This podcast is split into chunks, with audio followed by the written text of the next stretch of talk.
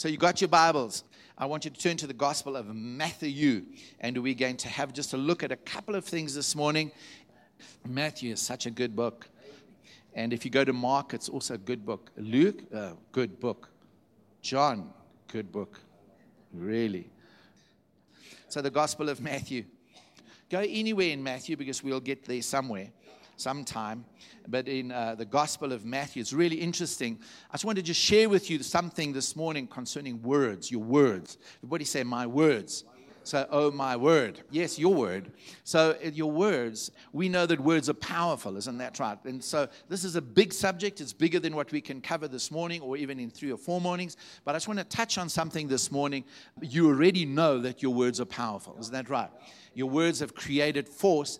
And if we are created in the image and the likeness of God, one of the first things that we see is that God had authority and creative ability. And that was expressed in his words. In the beginning, God said. Everybody say said. In other words, he spoke, he used words, and those words were creative and powerful, and they shaped the entire universe that we live in. Amen. And God said, Let there be, let there be, and there was. And so we are created in the image and likeness of God, and that is repeated to us and demonstrated to us in John chapter 1, verse 1. In the beginning was the Word. So he wasn't just God, he was the Word. And then it goes on to say, and the Word was with God, and the Word was God. Not even just like God, the Word was God. So, in other words, that tells us that you are inseparable from your words. Your words are an expression of you yourself, an expression of your intellect, it's an expression of your ability, it's an expression of who you are. And your words are powerful. So much so that in the playgrounds, children say, Sticks and stones will hurt my bones, but your words will never hurt me. And they go home and they're, they're hurt by those words, you know, that somebody said to them nastily. But your words have creative ability, creative power. Your words can bless, your words can curse. Your words words can create either the correct word for you or the incorrect word for you. Isn't that right? You came into salvation very much because of your words. Because Paul tells us in Romans 10 9 and 10 that Jesus was crucified, he was buried. If you believe it in your heart, confess with your mouth, you are saved. And he says it in verse 9 of Romans chapter 10 For if you believe in your heart, you are justified. If you confess with your mouth, you are saved. You didn't just slip silently into the kingdom of God and were born again. Somewhere, when you came into the kingdom of God, somewhere there was a confession following a belief in your heart. Now, let me just throw in something practical here. Your words are powerful only and creative only when there's a belief in the heart that's followed up with those words. So often, and a lot of churches got so hooked up on this that you couldn't even say, as just admitting a reality. Oh gosh, I'm sick today. Well, your words are creative. You're going to get what you asked for. No, I've already got it. I didn't even ask for it, and I've already got flu. I didn't walk around saying, I have flu, I have flu, I have flu, and got flu. No, no, I got flu. But I can get well if I confess, but by his stripes I'm healed. So I like it as what Andre often says to say I am sick is a fact, but it's not an admission of truth. The truth is God's word. So I'm not confessing something with power and authority that I believe in. It's an admission of truth, of a reality. I have flu. But my confession is behind which I place authority because I believe it in my heart. Therefore, I confess with my mouth, by his stripes I am healed. Then it's got authority. Unless there's a wicked intent in your heart to say, I curse you, and there's something behind it, then those words have power. But there is such a thing as careless words or idle words. Is that good? And so words are really important. Look at the person next to you and say, It matters what you speak. So the thing that I want to point out to you is this, and I've said it many times. It is important for us, notwithstanding what I've just said, it is important for us to watch our words. Jesus said, Take heed unto what you hear or what you listen to. It's very important for you yourself to be speaking the right things because you are the person in your life you believe the most. So if you're saying, oh, this is bad and this is, yeah, you are listening to yourself say things and you believe, whether you like it or not, you believe 100% of what you speak. That's why it's important for us. Paul tells us in Hebrews 13, I think it's verse 15, that the fruit of our lips should be praised to his name. That's why Paul says in Ephesians 4, let no unwholesome talk come out of your mouths, that it may benefit those who listen. And the most important person is you. That's why Paul tells us in Ephesians 5 continually be being filled with the Holy Spirit, speaking to yourselves with psalms and hymns and spiritual songs. That's why it's important for us. And Toby Mac, you know, sang that song, um, speak the word, speak the word, speak the word. We need to be speaking the word to educate ourselves. We need to brainwash ourselves because we have got stinking thinking and we need to be repeating the word of God to renew our minds. Is that good? Watch your words. So it's very important for us to be hearing what we speak. So in Matthew chapter 7, the Apostle Paul tells us this Matthew chapter 7. And um, it's, it's really, really some good passages of scripture over here. But in Matthew chapter 7, it's very interesting that he talks about this in verse 15. He says, and he's talking about false prophets. You also get false apostles. You also get false teachers. You also get false evangelists. You also get false pastors. It's not just the prophets. Okay? Beware of false prophets which come to you in sheep's clothing, but inwardly they are ravening wolves. Listen to this. Ye shall know them by their fruits. Do men gather grapes of thorns or figs of thistles? Even so, every good tree bringeth forth what? Good fruit. But a corrupt tree will bring forth what? Evil fruit. So, in other words, really simple, really simple. Jesus giving a simple lesson. All right, class, good tree, good fruit. Bad tree, bad fruit. Thus, class, by the power of deduction, you shall know them by their fruits. Very simple, isn't it? But it also goes one step further than that. And so go with me to Matthew chapter 12. In Matthew chapter 12, verse 33, and um, so this is going to be both good news and bad news. Okay, so, so everybody say, get ready. It's going to be good news. It's going to be bad news. Okay, so either make the tree good. So, right, so I'm connecting it to Matthew 7. Is it okay? So a bad tree can only produce bad fruit. A good tree will only produce good fruit. Thus, by their fruits you shall know them. Now, Jesus says, well, okay, either make the tree good and his fruit good, or else make the tree corrupt and his fruit corrupt. For the tree is known by its fruits. Okay, really simple. And so, you know, you can go to Genesis now, you know, eating the tree of the knowledge of good and evil, but let's just leave it and just try and restrict the message this morning. And so, Matthew 12, I'm in verse 33. And then he says, verse 34, O generation of vipers, how can ye, being evil, speak good things? Okay, this is giving you a clue. For out of the abundance of the heart, the mouth speaketh. Everybody say, What's inside comes out. Okay? Out of the abundance of the heart. Bev and I have had a few words in our time of marriage. And this is one of the verses she likes to quote me. Careful, Jono. Careful, Jono boy. Out of the abundance of the heart.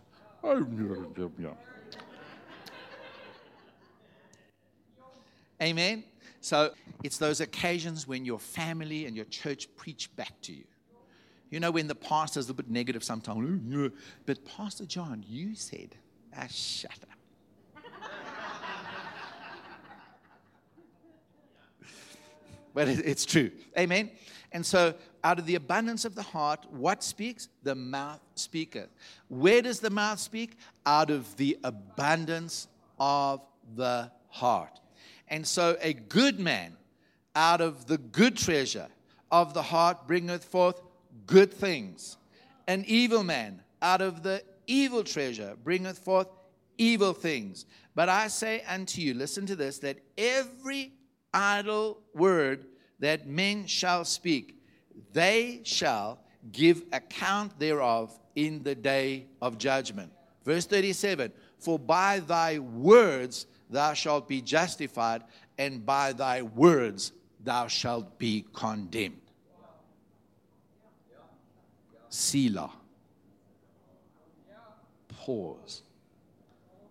Think. The good news is this Jesus was not speaking those words to believers.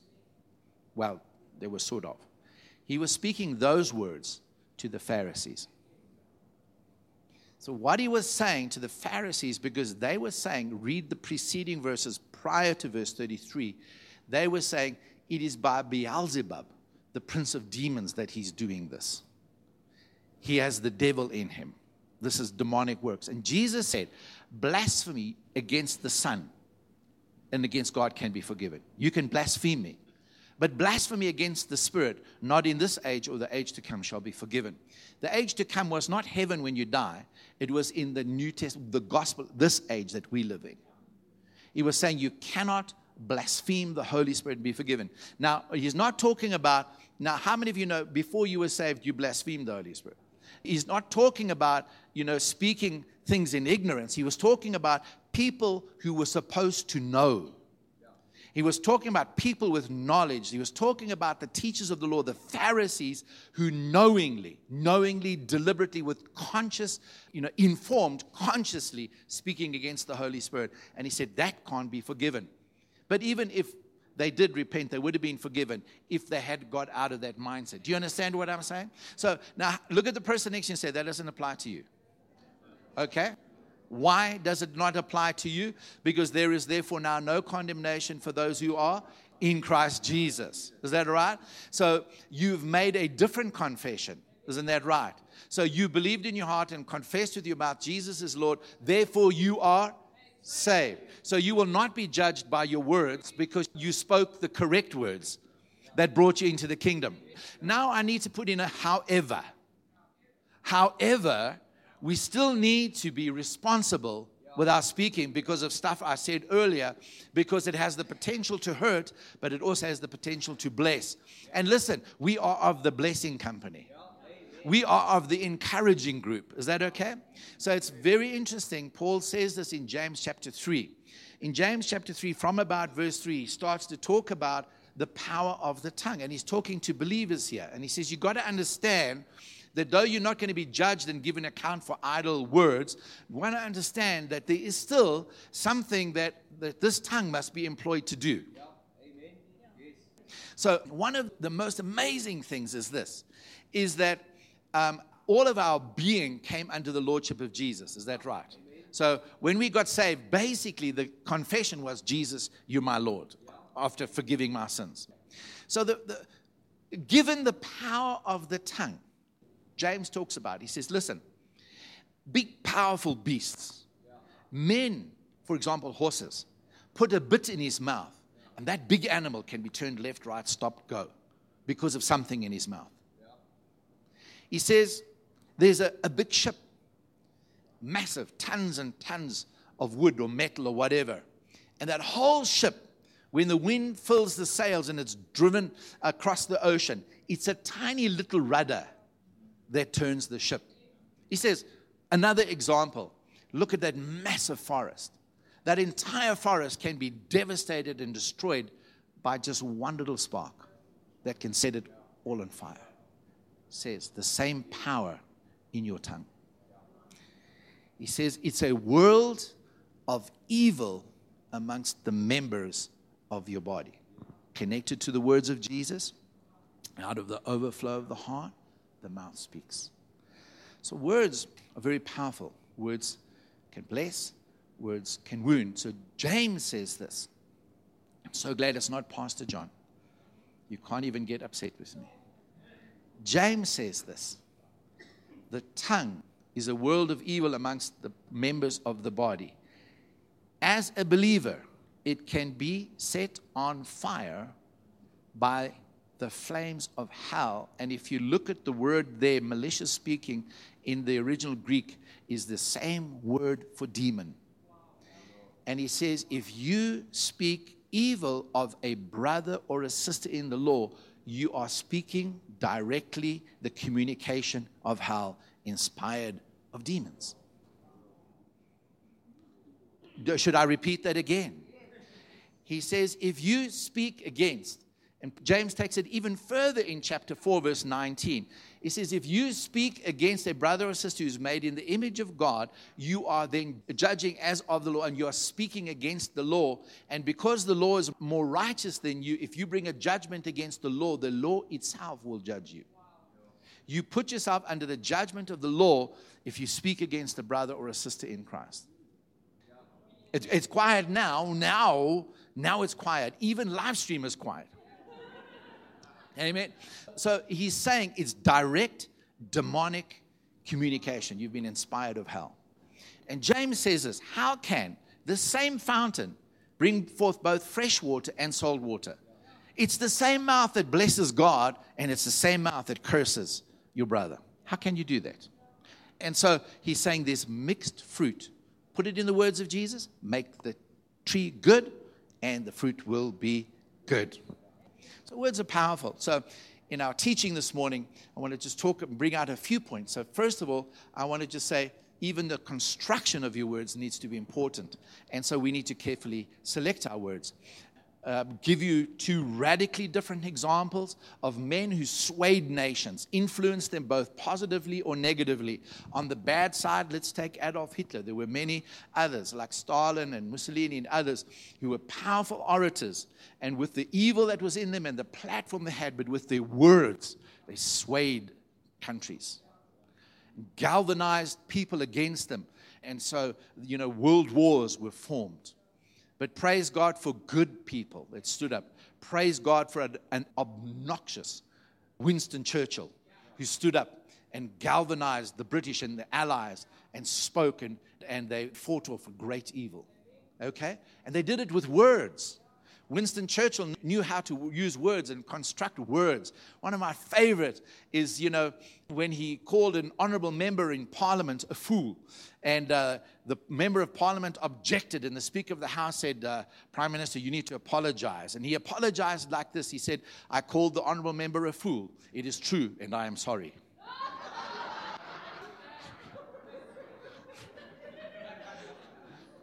There's a way with words. you know? It's reported that there was a lady that hated him so much. And she said to him, She said, Winston, if you were my husband, I would put poison in your coffee. He immediately turned and said, Nancy, if I was your husband, I'd drink it.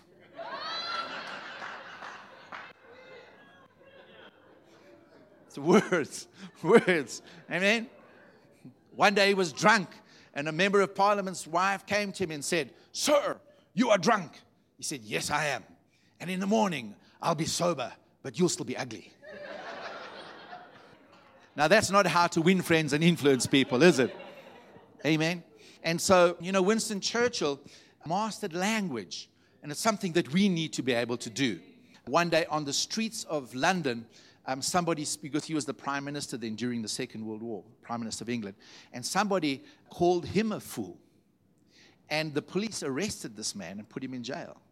And next day in the House of Commons, some parliamentarians stood up and said, Have we now become a police state that we curb freedom of speech? Is nobody allowed to call the prime minister a fool? And immediately Winston Churchill stood up and said, He wasn't arrested because he called me a fool. It was that in a time of war, he released a state secret.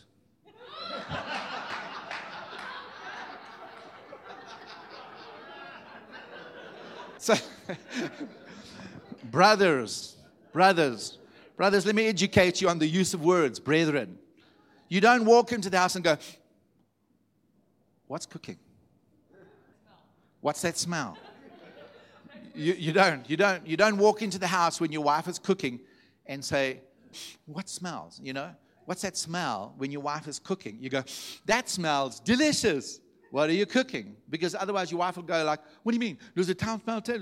Don't you like my food? No, no, I was just asking, what's that smell? So you got to have to learn how to use words. I did make that mistake once where I walked in and I said, oh, where did you get that dress? Why, what's the matter with it? no, no, I was just asking where you got it. Well, does it look, no, it looks lovely. I was so you learn how to say, wow, that looks nice. When, when did we buy it? so we have to learn. Isn't that right? So listen to what James says. James says this James says, The one who masters his tongue is the one who's mature. Sign of your maturity is the fact that you can master your tongue. That you don't shoot your mouth off before you've been able to engage it into first gear. Some of us have got to learn how to speak and speak up. Others of us have got to learn how to put the handbrake on the tongue. And uh, I'm so glad that I'm so thick that when people say things and, uh, and they're saying derogatory things to me, I'm so thick, you know, I think everybody likes me that I go, ha ha ha. And it's only afterwards I go, like, hey, when I see them again, I'm going to give them a piece of my mind. you know, so I'm glad that my brain is a little bit, a little bit slow. I mean, I have, you know, at times blown it, but, but anyway. So we need to learn how to speak. We've got to be able to control our tongues. We need to, as the Proverbs talks about it, as setting a guard over our mouths, because words are so effective and words are so powerful. It, Proverbs 18:21 says, "Life and death is in the power of the tongue." If we look at our salvation, life and death was in the power of our tongue. If we look at our creative power, our creative ability, life and death is in the power of the tongue. You can keep speaking death over yourself, and eventually you will persuade yourself and you will shape your future. But we need to learn how to speak life. But listen, conversely as well, or in addition to that, remember that we can speak death to people as far as their self image is concerned, or we can speak life to people. We can speak death into their circumstances when they're down and out, and we go, "Yo, you're not going to make it." You know, you, no, you're not going to make it. You know, Gee whiz, you know? And the bank manager did that, and you fired from work. Oh, yeah, you finished, you know? Instead of, we can speak life and we're going to say, you can make it. Is that okay? You're going to make it. You're going to win this thing. And so life and death is in the power of the tongue. So we need to understand that. So we need to guard our hearts. If my words are as, a result of the good that is stored up in me, then first of all, I need to be storing up the good because Jesus made me good, his blood, but then I need to be storing up in the good. That's why Paul says, meditate on whatever is right, good, pure, noble, praiseworthy, excellent. Meditate, think on these things. Because listen, you know, it's like, what is it, GIGO with computers? Garbage in, garbage out. Is that okay? Whatever you put into the computer is going to come out at the press of a key. Whatever you put into yourself, that is what is going to come out. So, good stuff in, good stuff out, good stuff in. That's why we need to be confessing and speaking His word and guarding our heart because from it are the issues of life. You know, something that I realized years ago, I was talking to a man, and uh, uh I'm a sort of very apostolic guy, and we're just talking. And I said, I just want to share my heart with you. He said, he said I picked your mind a long time ago. He said, as you began to speak, you revealed what was in your heart. And he was saying it as a compliment. He said, You've already, he said, I've already picked your brain. It's come out of your heart. He said, I already know what kind of a person you are. And it made me understand that's why psychologists and psychiatrists can ask you three or four questions, put their writing pad down, and basically sum up your life.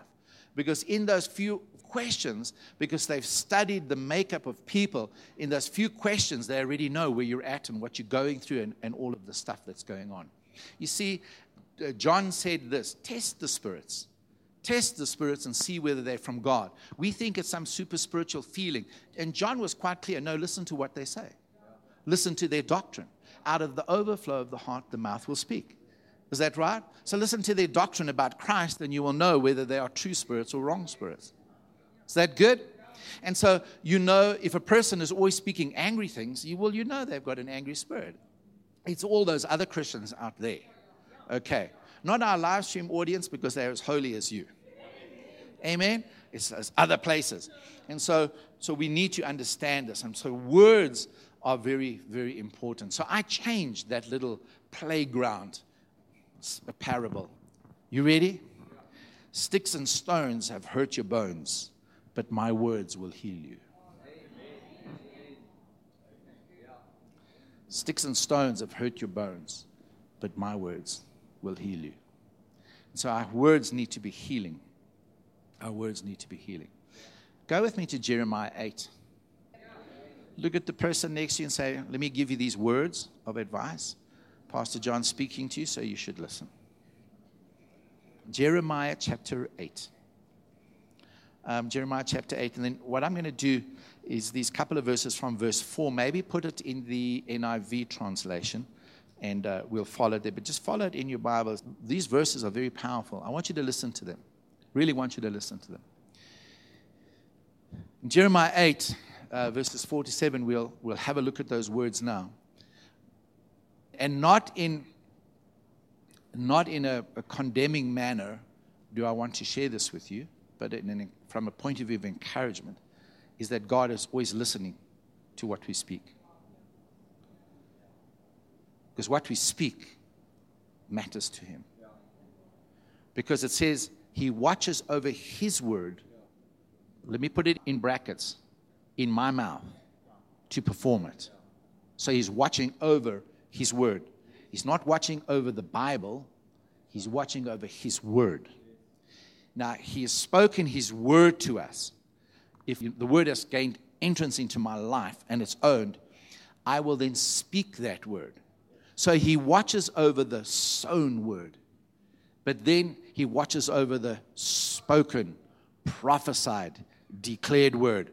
So I believe in my heart what he said in his word about Jesus. Then he's watching over me to hear when I profess and he says, You saved. Amen. He's watching all the time and listening to hear my prayers, spoken, unspoken, just uttered within the womb of my spirit. He's watching over his word to perform it. Amen. He's what are you with me? He's what so our words matter.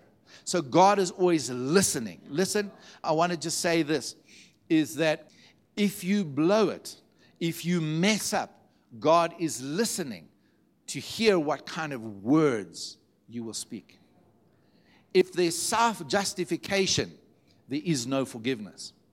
If there's repentance, there's immediate forgiveness. Because He's watching over your words.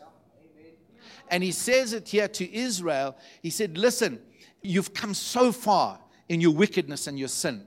I just want to ask you some questions. He says, When men fall down, do they not get up? Or do you just stay on the ground? Everybody who trips and falls doesn't just lay there and go, Oh, no, I'm down now, I might just stay here. No, we were created to get up and walk. Isn't that right?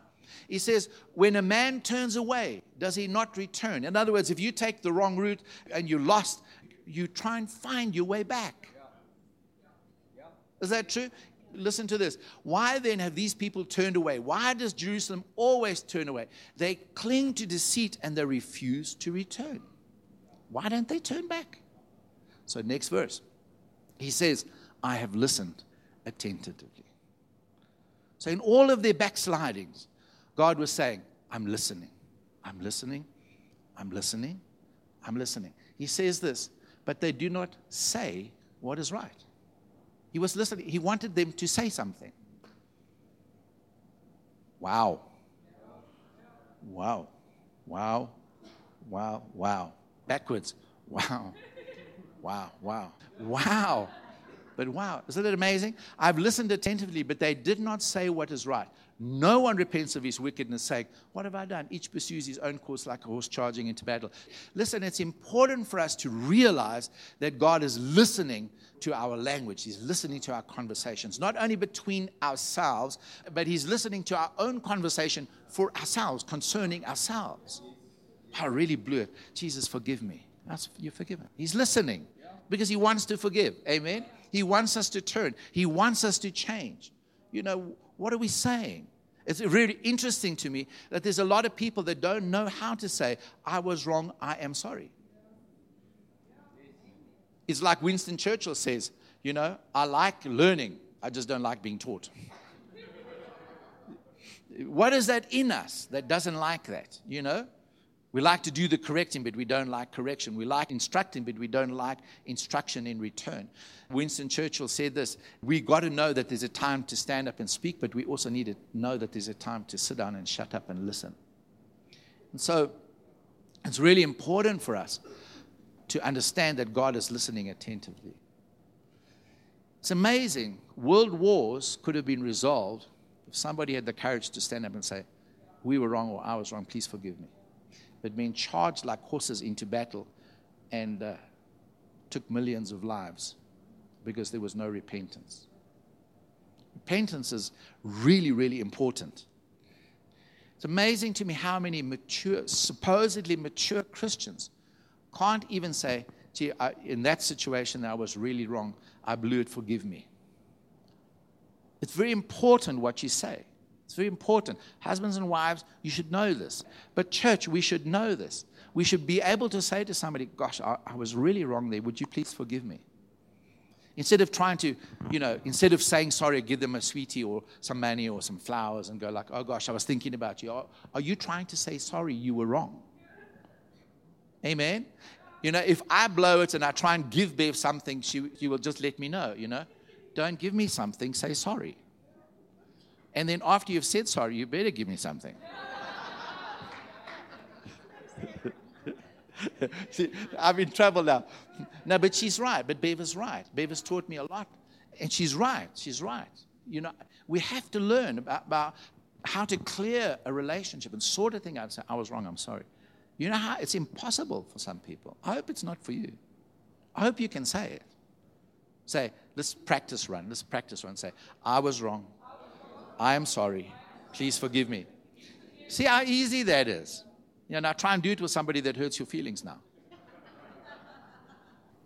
It's really it's important. God says, I'm listening attentively to see if you can repent, if you can turn, if you can change. Can you? A lot of things would get fixed if you went and said, Gosh, I'm wrong. Please forgive me. I'm really sorry. I was completely out of line. I was completely out of order. Sorry. Am I forgiven? Yes. Okay, here's a chocolate. Here's some flowers. Yeah. Here's a Coke. Whatever. So look at verse 7. Even the stork in the sky knows her appointed seasons, and the dove, the swift, and the thrush observe the time of their migration. But my people do not know the requirements. Everybody say requirements of the Lord. God requires it of us. And so God inspired these verses and says, if you look in nature, you look at the mass migrations of birds and animals, when the time comes for them to turn and head in a different direction, they know how to do it. Why can we not turn and change and move and say, I am sorry? It's important for us. All right, very quickly now. First point. Everybody write down point number one. So I'm giving you some positives. Okay?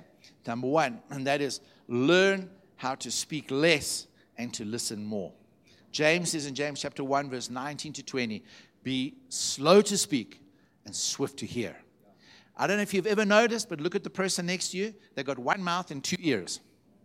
Okay? So, in other words, what we should be doing is twice as much listening as we do speaking. Don't do this to people that when they start to speak already start preparing your answer because it means then you do not know how to listen.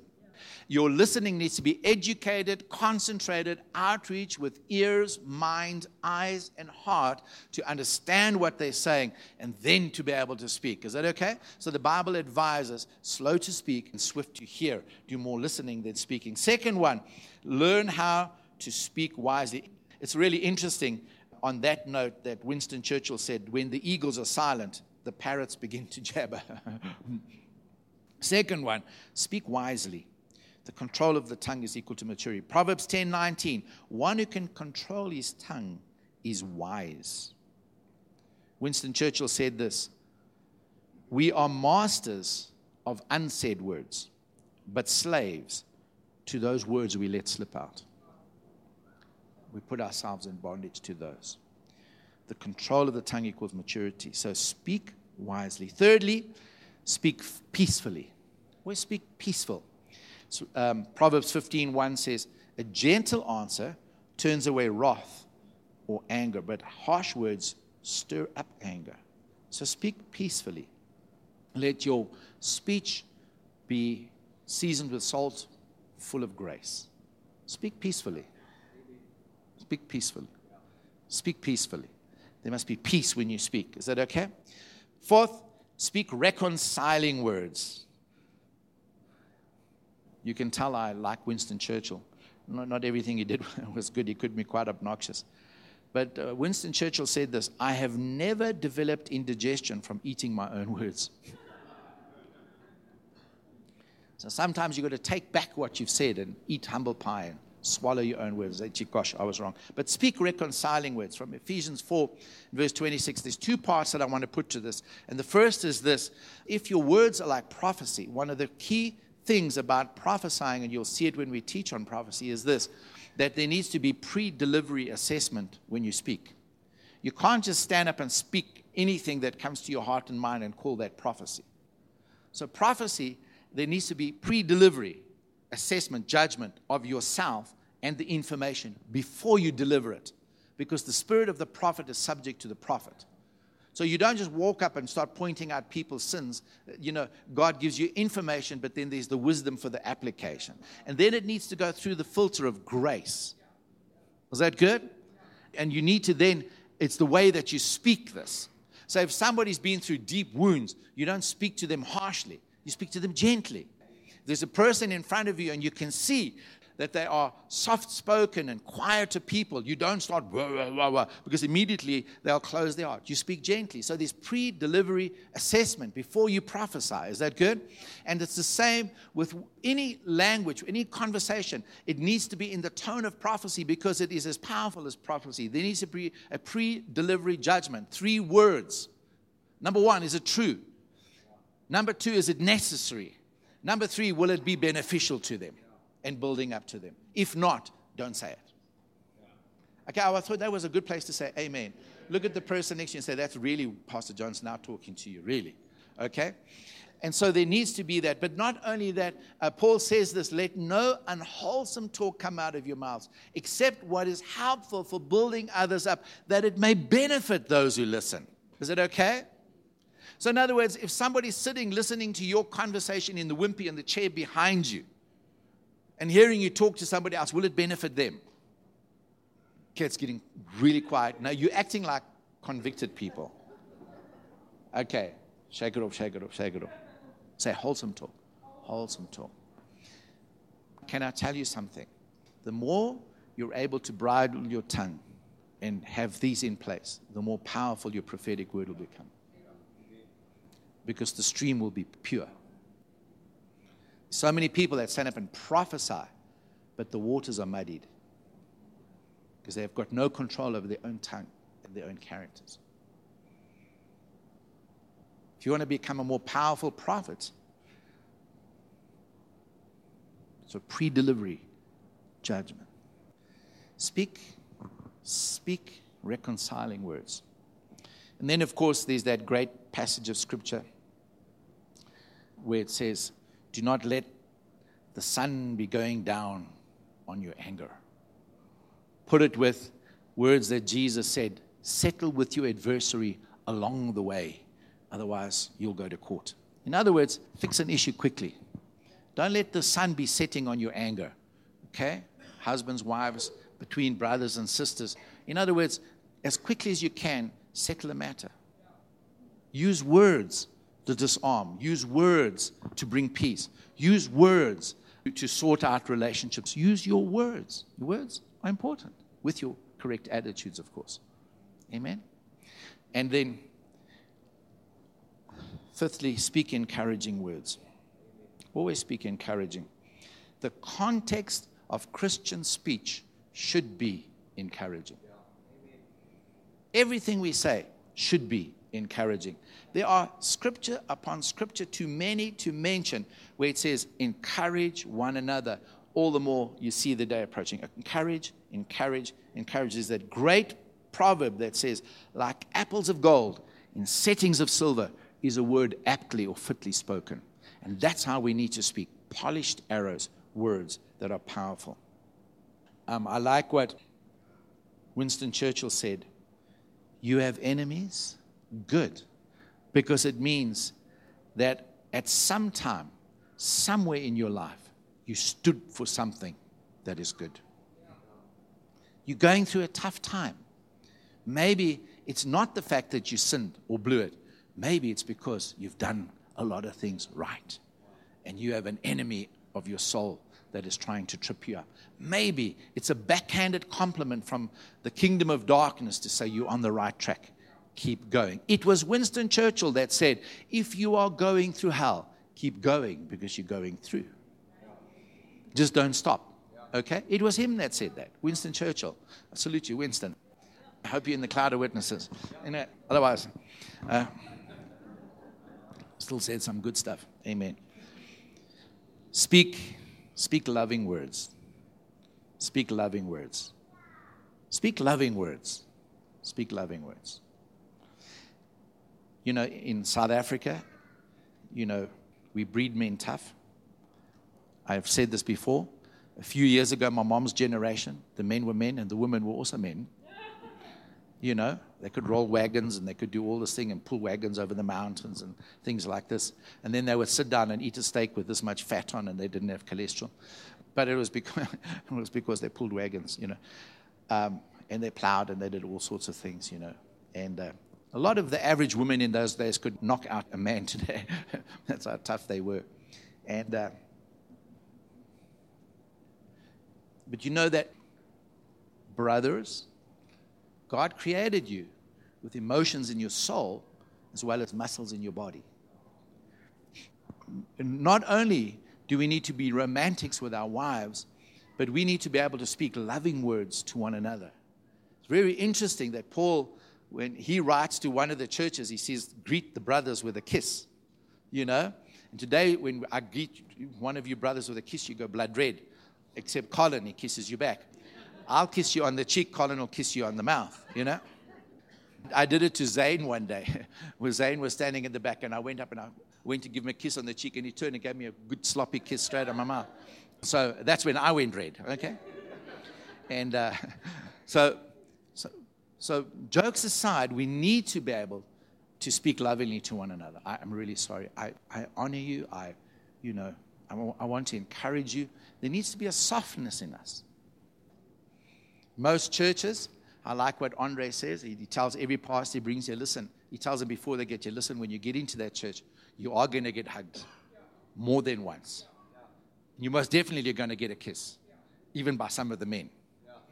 So he warns all the pastors that come out. It's so interesting when they walk in, they're like, first they're like ironing boards, you know, you know, and then we do the man hug. You just tap with the shoulder, you know. If you want to know biblically how to hug, speak to, you know, Hammy and Marinda. They'll tell you, you know. You know, right side to right side, heart to heart, hug, breathe in and out and hold. I mean, that's going to challenge your security, eh? Woo! Amen. I like it when Garth joined the church and uh, Garth Nelson, and he came in and you know he was so skitsy and, and everything like because he's a roller, you know, and uh, you know, and so he's a little bit from that era still. And I remember, you know, he came into the church and you know, you go up to hug him, it's like, hey, China, hey, hey. you know, he's going to box you, you know. And the one day I walked up to him to give him a hug, and then, I mean, he, he was, he said like really unkind things, but it was all out of defense, out of his own insecurity. You know, he said it to me, you know, like, and, and I, I walked up to him, I just kept walking up and I put my arms around him. I said, hey, Garth, you can say whatever you want to say, you can try and get, I said, I will never reject you. Never. You can say the cruelest, unkindest things. And I said, I'm not, I won't even take them to heart. And I said, I'm just going to love you forever. And he stood there like a, like a, like a paw, you know.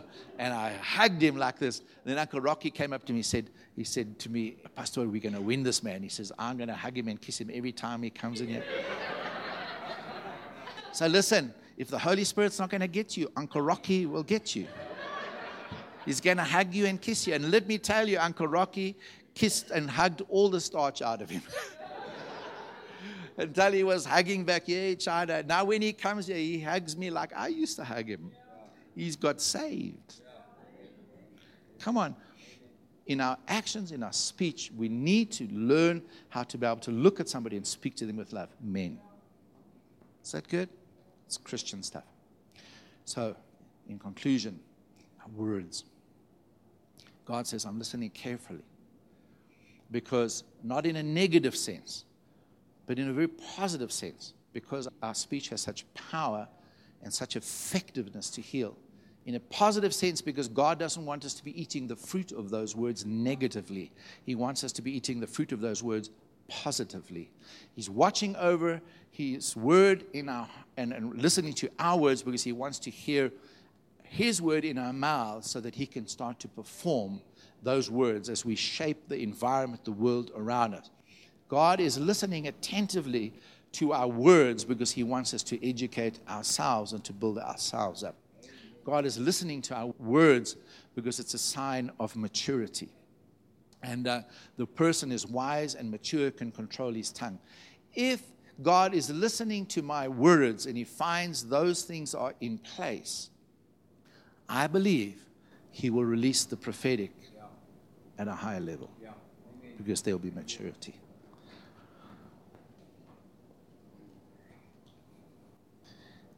So, my words, amen.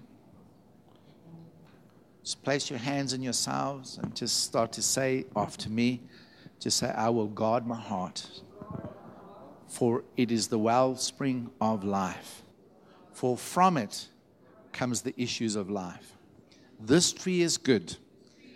I have good treasure stored in my good heart.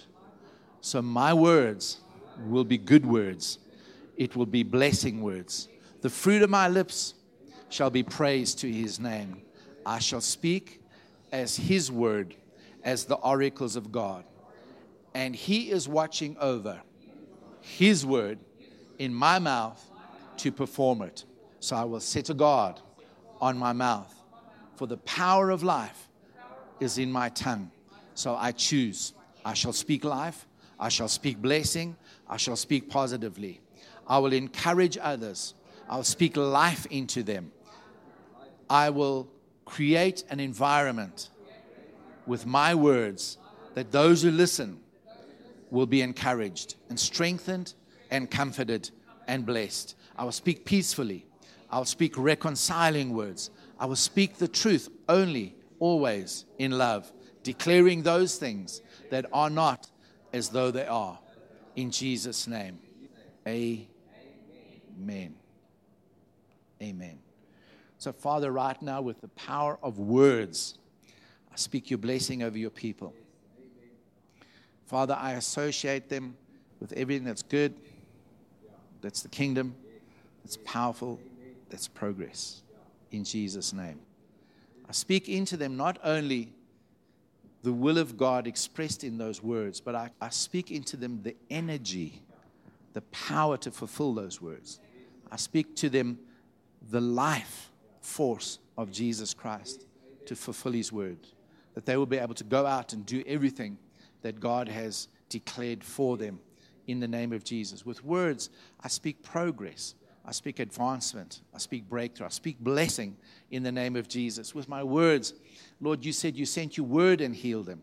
So this morning, Lord, I'm sending your word to heal not only bodies, but circumstances and situations and relationships. I speak your words to release on them opportunities, opportunities that were doors closed, that now doors open. Father, I speak your word over your people this morning, and I speak favor over them in every possible way in the name of Jesus. I speak words over their lives, words that angels will accompany, words that angels who are his mighty ones who will accompany to do his bidding, to bring about the perfect plan and purposes of God in their lives in the name of the Lord Jesus. Father, as your word has gone out this morning, by the power of your Holy Spirit, I set a seal on it in every mind and every heart here this morning. And that we'll be not in a legalistic way, but in a spirit grace way. We'll become conscious of the powerful effect of our words in the name of Jesus. May this be a place of wholesome speech, of healing talk. God, where your power is released at a greater level because we understand the mechanics of the Spirit. God said, Let there be.